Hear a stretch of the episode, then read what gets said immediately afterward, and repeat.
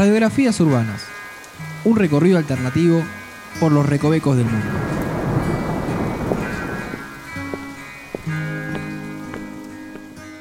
Bienvenidos a la segunda temporada de Radiografías Urbanas. Mi nombre es Noelia y estoy aquí acompañada nuevamente con Andrés. Hola a todos, estamos en esta segunda temporada, en este episodio que es continuado en realidad a los anteriores, pero cuando lo estamos grabando es un año distinto al anterior, Sí, para que se entienda. Eh, ¿Habrá alguien en el futuro escuchando todos estos episodios seguidos, tal vez sí. tipo en el 2020? Hace una maratón. Señor del 2020, ¿qué hace escuchando podcast? ¿Serán los mismos barrios de 2020? Mm, Porque tal, vez- tal vez no para ese momento Palermo ya lo parten en tres. Imagínate que hacen las, las comunas y se llaman comunas y listo. Claro. Ah, bueno, no, pero Sería horrible igual. Bueno, eh, en Francia, a nivel país, en realidad, es como que agruparon lugares Claro. más grandes para que haya menos casas de gobierno. Sí que son como distritos, ¿no? Se- No, no, no en París, en todo, en todo, Ah, en todo Francia. todo ah, porque sí. París también está dividido en, en distritos, en sí. distritos.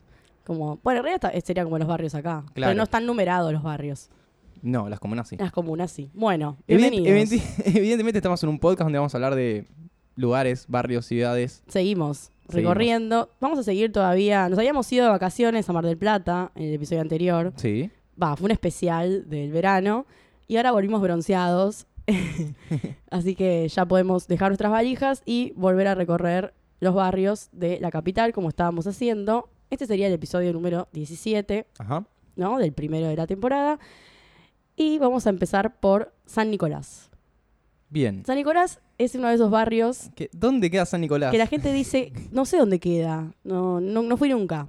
No, fueron siempre. O sea, verdad, van siempre. todo el tiempo. Van todo el tiempo porque es el mal llamado centro, que ya nos ha pasado con otros barrios que han sido mal llamados, como Balvanera, el barrio de Once, que ya lo hemos tratado la temporada pasada. Bueno, sí, chicos. El centro se llama San Nicolás. Parte del centro. Parte del centro, en realidad. Sí, sí, tenés razón. Pero, tenemos a un pero el microcentro está el dentro de San Nicolás. microcentro es San Nicolás y tenemos La City porteña, esos nombres que les ponen. Sí, sí, sí. En realidad es. eh, y otra cosa, otro dato. Eh, le dicen el centro, pero todos sabemos que el centro es caballito, como también lo hablamos en otro Sí. episodio. Sí, así es. Pero bueno, se le llama el centro porque ahí está como el centro de la actividad política, se puede decir. La mayoría de los edificios están ahí. Después tenemos, no sé, teatros, tenemos un montón de comercios, librerías, oficinas, Sí. empresas Bueno, que tienen lo que pasa oficinas. que lo que más se concentra, además de los edificios burocráticos, es el dinero del país. Claro. Ahí está todo, toda la plata, toda la plata está ahí. Toda la platita, los banquitos, todo. Está todo ahí. Tenemos todos los de todo. Exactamente, por eso es el llamado centro, pero bueno, este barrio que comprende Avenida Córdoba, después Callao, Rivadavia y Madero, o sea, es bastante fácil saber cuándo estás adentro y fuera. Porque Claro. muchas veces mencionamos callecitas que no tenemos idea, pero en este caso eh, son avenidas bien, bien delimitadas. O sea que si yo estoy en la peatonal Florida, a la altura de Corrientes, en- estás dentro, sí. Así es, Apenas cruzas Córdoba, ya te fuiste. claro. Y así sucesivamente, pero bueno, igual es bastante fácil. No, no se van a, a perder en San Nicolás. Va, qué sé yo, tal vez sí. Bueno, y no hace falta decir cómo llegar allá. Hay tantos No. colectivos, tantos subtes. Hay de todo. eh, de todo. De hecho, casi todos los Menos subtes tren. se podría decir que confluyen. Creo que la línea es la única que no que no pasa exactamente por el obelisco, por ejemplo. Pues, no, y despu- después la... Sí, puede la ser. C sí, La la, C sí. D, La la, B. B, la A. eh, ah, no, la A está No. un poco más lejos. El tema de la A, que La A va está por está en el límite. Exactamente. Bueno, Así que bueno, última te bajás y caminás. sí, chicos, te- hay muchas formas. Pueden combinar también Sí. después, más adelante. Tienen de todo para hacer.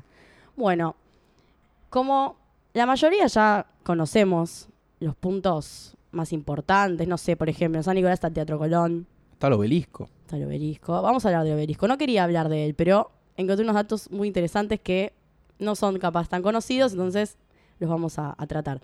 Pero bueno, por ejemplo, eh, Teatro Colón, como mencionaba recién, que si bien, bueno, es importante, es uno de los eh, teatros con mejor acústica, eh, bla, bla, bla, todo lo que ya sabemos.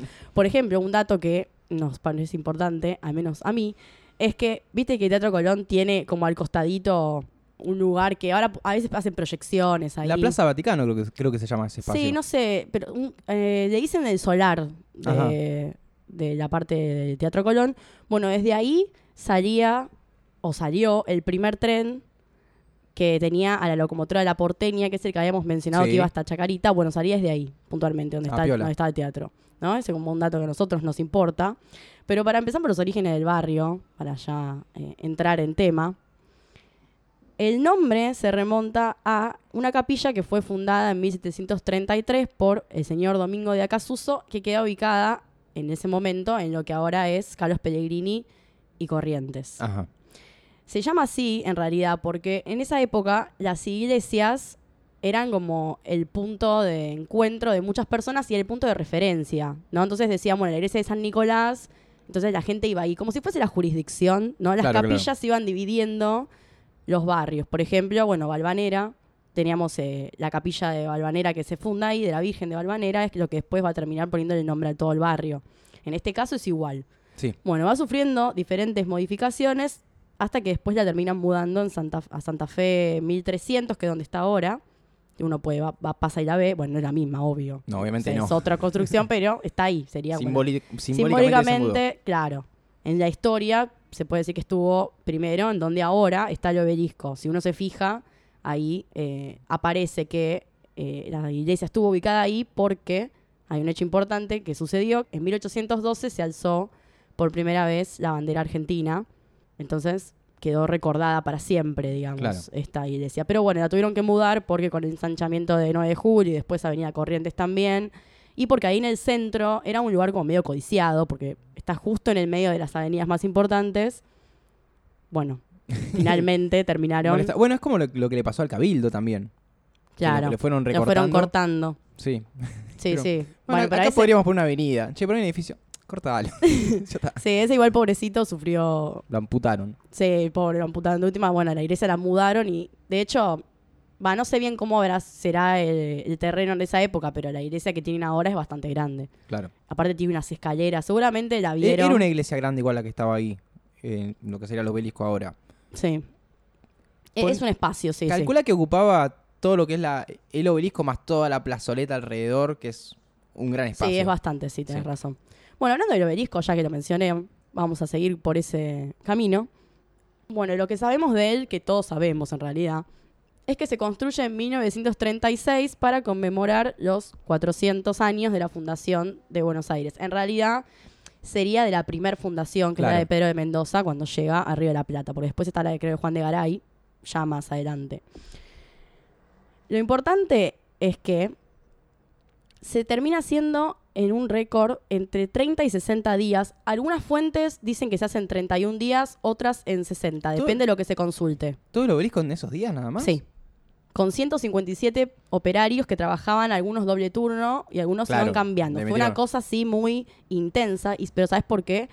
Porque en ese momento eh, todavía tenían mucho poder los radicales y ellos querían hacer, en donde está el obelisco, una estatua de Hipólito Yrigoyen. Bueno, Irigoyen había sido derrocado por un golpe de Estado. Eh, ahí es cuando arranca todo lo que va a ser la década infame. Y en ese momento, eh, justo que estaba en el gobierno y a, a veces los intendentes de Buenos Aires que habían sido designados por él empezaron a decir, no, acá no puede haber un Hipólito Irigoyen cruzando la ciudad cuando lo derrocamos y aparte estamos completamente en contra. Entonces aceleraron esta construcción y lo hicieron tan rápido que, bueno, eh, se sobrepusieron, por decirlo de alguna forma, a, a los radicales. Hay una, hay una como una nota al pie o de color, se podría decir, que la gente se dice que en ese momento lo que querían poner ahí era una estatua de Carlos Gardel. Pa. Como, como que ya que todos opinaban sobre algo, bueno, decía que el pueblo lo que quería en realidad ahí era un Carlos Gardel. Bueno, ni Irigoyen ni nada, se terminó poniendo el obelisco como un símbolo. Una gran de decisión la- igual. ¿Eh? Una gran decisión. ¿De qué? ¿El obelisco? Sí. ¿Por qué? ¿Por qué? Porque poner un busto o poner una estatua de una persona, a menos que sea gigante, nada, eh, para mí queda estéticamente muy lindo Sí, igual. ahí. Y eso que a, la- a mucha gente no le gustaba, ¿eh? En ese momento Y sí, fue. puede ser. Pero no, no por esta cuestión de que querían otra cosa, sino que no le gustaba. Tenía muy malos nombres en ese momento el obelisco. De hecho, cuando se termina inaugurando en mayo del 36, a los tres años lo querían tirar abajo.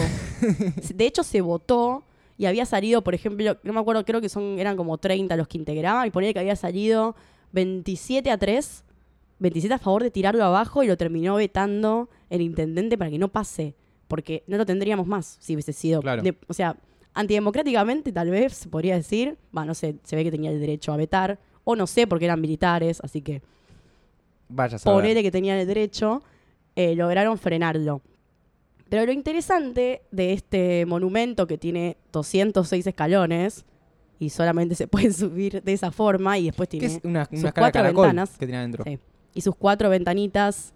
No, imagínate si fuese empinada, No, así es derecha, es como Una imposible. soga. Claro, sería imposible eh, subirla. Bueno, podría ser como las escaleras que tienen los operarios cuando suben a. Salvo que sean tramos los- cortitos que vayan no, no, no, dando pero hay- vuelta. Hay escaleras que son plenamente Pero es verticales. como muy empinada, 206. Y bueno, Tiene, vos pensás que, son 67 metros y medio de ascenso, digamos. Sí. Sería como mucho tener que subirla toda derecho. Tal vez, o más que caracol, esto que te decía yo, de que tenga, no sé, 10, un descansito, otros 10, un descansito. La que nunca lo vi por dentro, sinceramente. Pero no se puede entrar, aparte. Antes se podía, ahora ya no. Hace poco hubo un loco que se subió. Sí que se ¿Qué? quiso... No, quería subir, quería subir y ver de arriba. ¿Sí? Sí, Ah, yo sí, vi- y lo bajaron al chaboncito. Y sí. Bueno, Eh, está enrejado, de hecho, por cosas por el estilo. Sí, vandalismo sobre todo. Vandalismo, sí, más que nada. Eh, ¿A qué iba toda esta situación? Ah, que la leyenda Sí. cuenta que si uno va al obelisco y llega al- arriba, se encuentra con un cofre que contiene una carta escrita por el arquitecto, que es Previch, que no lo había mencionado, pero es el mismo que hizo el Gran Rex. Ajá. Bueno, a él se lo terminan encargando. Hay una carta de, de él donde explica por qué no lo tienen que demoler. Supuestamente tiene una foto de él también. Pero bueno, no sé, nadie la encontró. Igual lo más gracioso es que supuestamente está ese cofre y todo, y tres años después casi lo tiran abajo, le chupan Claro, huevo sí. todo. Andás a ver lo que dice la carta, igual, más allá de, de todo. Igual hay como una teoría de que por un lado es Previch el que la escribe y por otro lado el constructor, como que es el mayor de obra, claro, claro. no sé. el como- encargado de la obra, claro. Exactamente. Pero bueno, no la tenemos la carta. Habría que subir, pero está todo cerrado. Además, no sabemos si está escondida o no.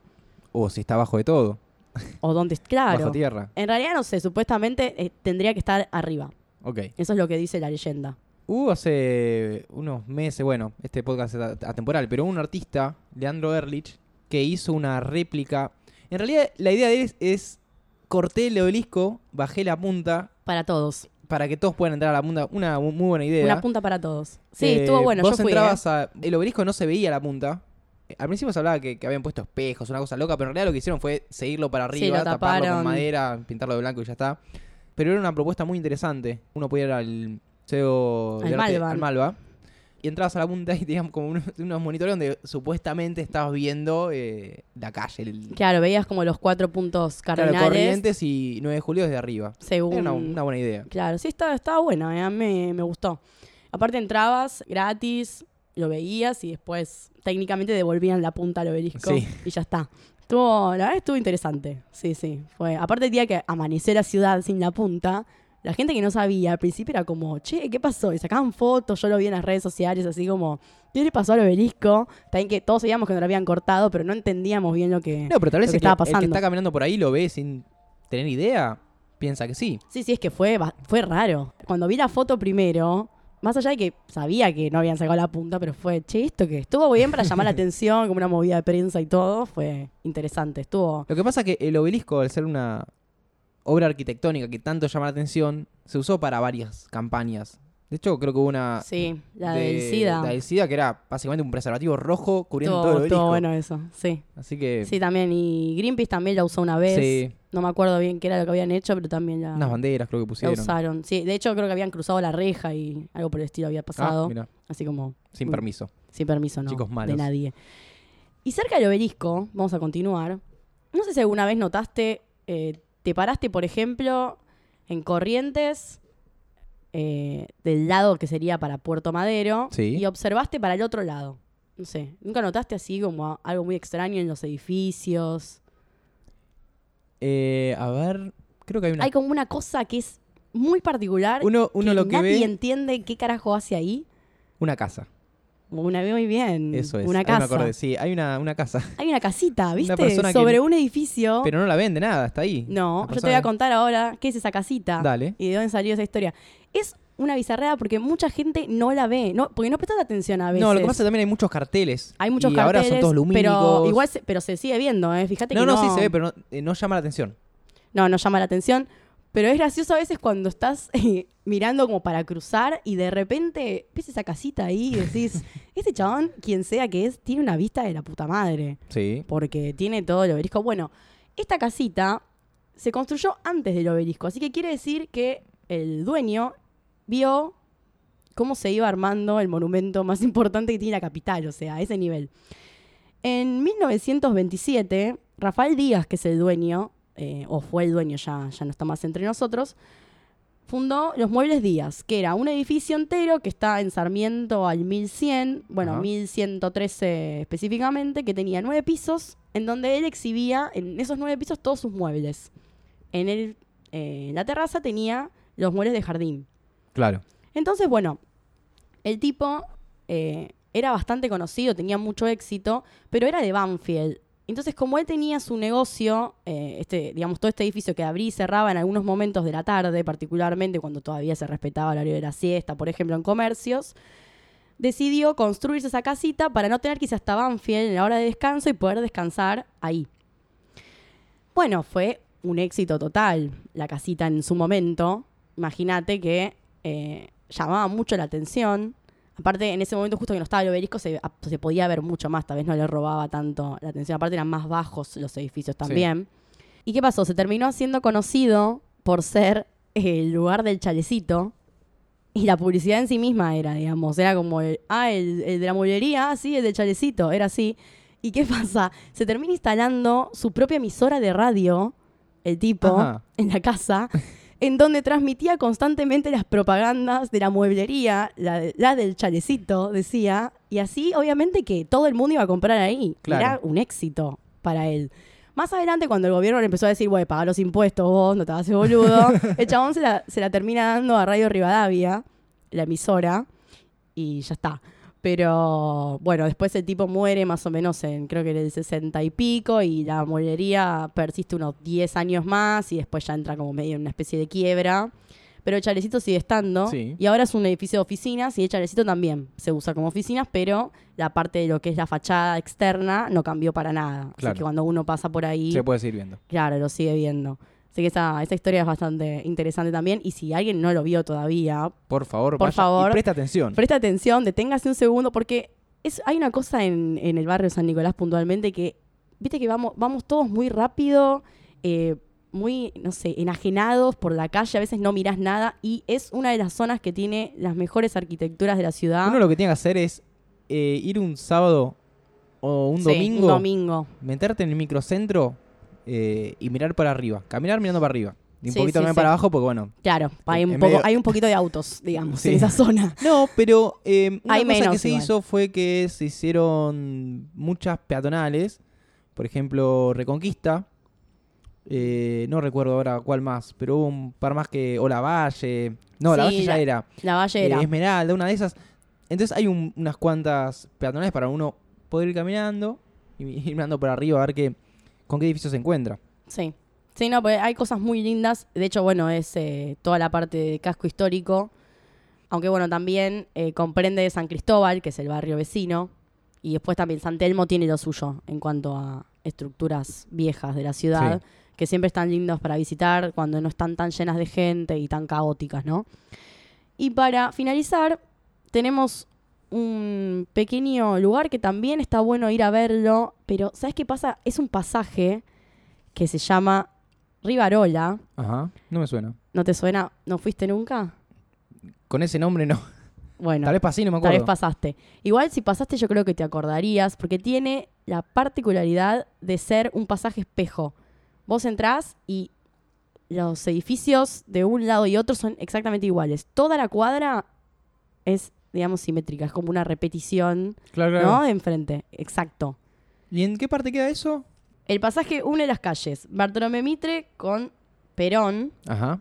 y en paralelo están Talcahuano y Uruguay, es decir, la parte que cierra como la manzana. Probablemente Nunca fuiste. haya pasado. No, al contrario, probablemente haya pasado por ahí, porque esa zona la he caminado, pero claramente. Igual No yo creo que lo hubieses reconocido si hubieses pasado porque posa entrás, ya que primero que nada es raro porque es un pasaje que es bastante silencioso, ¿no? Para Ajá. tener en cuenta la zona en la que estamos, es silencioso. Entras ahí y decís, esto es raro. ¿Ves que la gente pasa por las otras esquinas? ¿Viste que van y van? Y, y ahí en el medio no hay nadie. Hay de hecho una librería y hay una relojería que está hace mucho que le dicen la chacarita de los relojes, porque supuestamente son de ahí van a morir los relojes y ahí a ser arreglados también, Claro. Particularmente. Este pasaje tiene un gemelo en París. La gente que lo hizo, lo hizo con esa, esa proyección. Y también es de una cuadra en los dos lugares. Esto se empezó a hacer en 1924 y finalmente se terminó en el 26. Lo hizo una compañía que se llamaba La Rural, por eso al principio el pasaje se llamaba así, después termina cambiando el nombre a, a Rivarola.